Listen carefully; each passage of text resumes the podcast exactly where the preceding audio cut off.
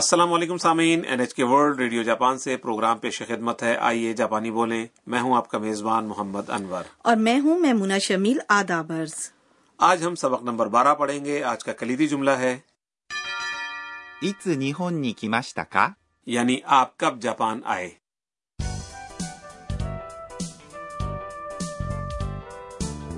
ہمارے سبق کی مرکزی کردار تھائی لینڈ سے آنے والی بین الاقوامی طالبہ انا ہیں آج غیر ملکی طالب علموں کے ہاسٹل میں جہاں انا رہتی ہیں وہاں پر ایک پارٹی ہو رہی ہے تو آئیے سبق نمبر بارہ کا مکالمہ سنتے ہیں آج کا کلیدی جملہ ہے いつ日本に来ましたか آپ کب جاپان آئے اور آپ مکمل مکالمہ سنیے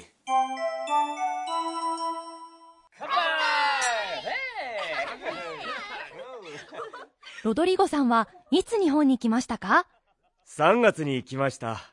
もう日本の生活に慣れたえへへ、まあ、 اور اب ہم مکالمے کی وضاحت کرتے ہیں سکورا رودریگو سے پوچھتی ہیں ロドリゴさんはいつ日本に来ましたか رودریگو صاحب آپ کب جاپان آئے ロドリゴさん یہ رودریگو کا تعظیم کے لفظ سان کے ساتھ لیا جانے والا نام ہے は یہ موضوع کے ساتھ لگایا جانے والا لفظ ہے いつ اس کا مطلب ہے کب 日本 یعنی جاپان اور に یہ مقامات وقت یا صورتحال کی عکاسی کرنے والا لفظ ہے یہاں یہ کسی شخص کے منتقل ہونے کی نشاندہی کرتا ہے 来ました یعنی آئے یہ فعل آنا کی ماضی کی شکل ہے اصل فعل یوں ہے 来ます فیل کی ماس شکل کا ماضی بنانے کے لیے ہم ماس کو ماشتا کے ساتھ بدلتے ہیں ٹھیک کہا نا میں نے انور صاحب جی بالکل ٹھیک کہا か یہ جملے کو سوالیہ بنانے کے لیے اختتام پر لگایا جانے والا لفظ ہے اور اسے اٹھان کے ساتھ کہتے ہیں いつ日本に来ましたか آپ کب جاپان آئے یہ آج کا کلیدی جملہ ہے اور رودری کو جواب میں کہتے ہیں 3月に来ました میں مارچ میں آیا تھا 3月 اس کا مطلب ہے مارچ یہ دو حصوں پر مشتمل ہے پہلا عدد تین کے لیے 3 اور دوسرا لفظ جس کا مطلب ہے مہینہ 月 نی وقت کی نشاندہی کرنے والا لفظ ہے 来ました یعنی آیا تھا انور صاحب ہمیں مہینوں کے نام بھی بتا دیجیے اچھا ٹھیک ہے جب آپ کسی مہینے کی بات کرنا چاہیں تو اس کے عدد کے ساتھ گتس لگا دیں لیکن چار سات اور نو کے لیے ان عادات کو کچھ مختلف انداز میں یعنی یوں کہتے ہیں し七九 تو آئیے پھر جنوری سے دسمبر تک کے مہینوں کے نام یاد کرتے ہیں تو پھر سب سے پہلے یہ بتائیے کہ جنوری کو کیا کہتے ہیں جنوری کو کہتے ہیں 1月 اور فروری کو کیا کہتے ہیں فروری ہے 2月 مارچ 3月 اپریل 4月 مئی 5月 جون 6月、 جولائی 7月、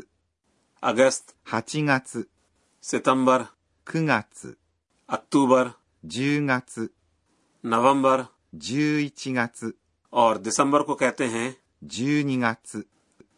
اب مکالمے کی جانب واپس چلتے ہیں سکورا رودریگو سے پوچھتی ہیں もう日本の生活に慣れた کیا اب آپ جاپان کی زندگی کے عادی ہو گئے ہیں も اس کا مطلب ہے اب تک یا پہلے ہی اور نیہون کا مطلب ہے جاپان うの یہ اسموں کو جوڑنے والا حرف جار ہے 生活、 یعنی رہن سہن یا زندگی چنانچہ 日本の生活、 کا مطلب ہوا جاپان کا رہن سہن یا جاپان کی زندگی یہاں نیہون نو سے کاتسونی میں に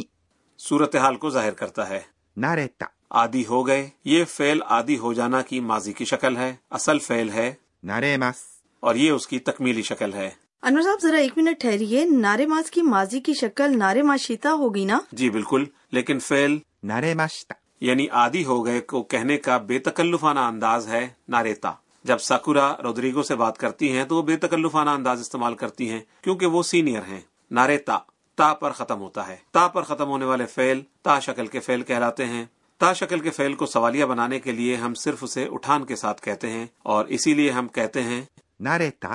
اس پر رودریگو جواب دیتے ہیں ええまあ、 جی ہاں کسی حد تک یہ ایک اقراری جواب ہے اس میں لفظ ええ、 اقرار کے لیے ہے اور ええまあ、 کہنے سے یہ ایک مبہم تصدیق بن جاتی ہے آئیے اب سبق نمبر بارہ کا مکالمہ دوبارہ سنتے ہیں آج کا کلیدی جملہ ہے いつ日本に来ましたか آپ کب جاپان آئے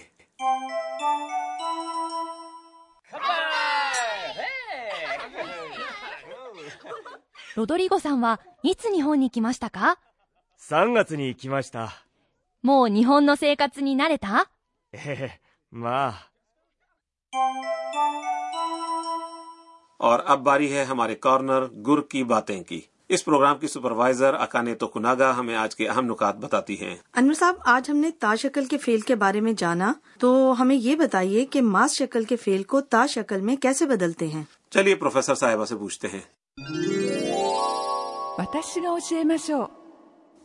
پروفیسر صاحبہ کہتی ہیں کہ فعل کی تا شکل ان افعال کی ترتیبی شکل ہے جو تا یا دا پر ختم ہوتے ہیں یہ فعل کی ماضی یا اس کی تکمیلی شکل ہے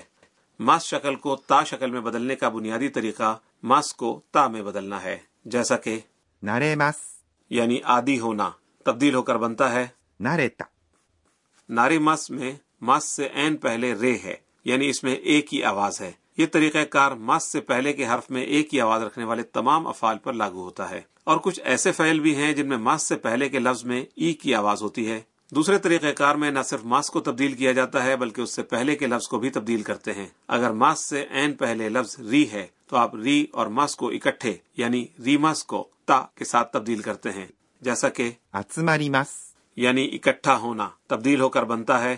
集まった。 یہ اصول اس وقت بھی لاگو ہوتا ہے جب ماس سے پہلے کی آواز ای یا چی ہو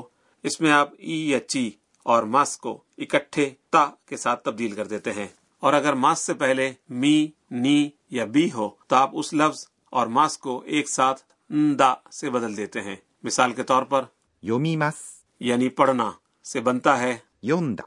اسے ہم ایک گیت سے یاد کرتے ہیں 1リッターミニビンだ1リッターミニビンだ اب اگر ماس سے پہلے لفظ کی ہے تو آپ اس لفظ اور ماس کو اتا سے تبدیل کریں گے اس لیے 聞きます。 یعنی سننا تبدیل ہو کر بنے گا 聞いた。 اگر ماس سے پہلے لفظ گی ہے تو آپ اس لفظ اور ماس کو ادا سے تبدیل کریں گے جیسا کہ 急ぎます。 یعنی جلدی کرنا تبدیل ہو کر بنے گا 急いだ。 لیکن ایک فعل 行きます。 یعنی جانا اس ضابطے سے مستثنا فعل ہے یہ تبدیل ہو کر بنے گا 行った。 اس حصے کے لیے گیت یوں ہے 聞いた聞いた言った聞いた聞いた言った」 تو آئیے اب یہ گیت پورا سنتے ہیں 1リッターミニ瓶だ1リッターミニ瓶だ聞いた聞いた言った聞いた聞いた言った اصل میں فعل کی تا شکل بالکل اسی طرح بنتی ہے جیسا کہ آپ نے سبق نمبر آٹھ اور نو میں تے شکل بنانا سیکھا تھا آپ تے کو تا میں اور دے کو دا میں تبدیل کرتے ہیں سامعین یہ تھا ہمارا کارنر گر کی باتیں ہمارا اگلا کارنر ہے صوتی الفاظ اس میں ہم آوازوں یا رویوں سے مماثلت رکھنے والے الفاظ کو متعارف کرواتے ہیں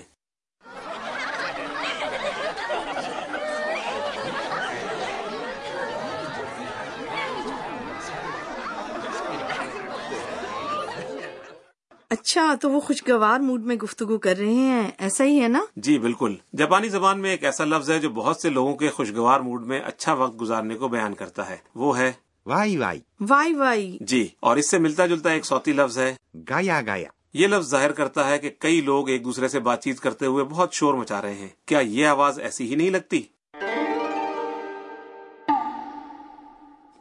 تو سامعین آج کے صوتی الفاظ میں ہم نے ワイワイ。 اور ガヤガヤ。 متعارف کروائے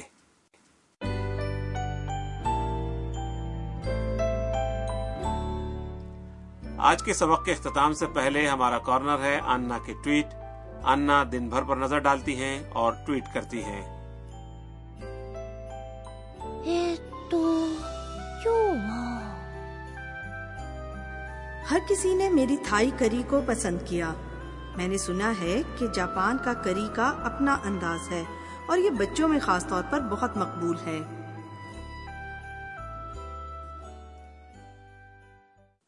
سامعین سبق نمبر بارہ آپ کو کیسا لگا ضرور بتائیے گا آج کا کلیدی جملہ تھا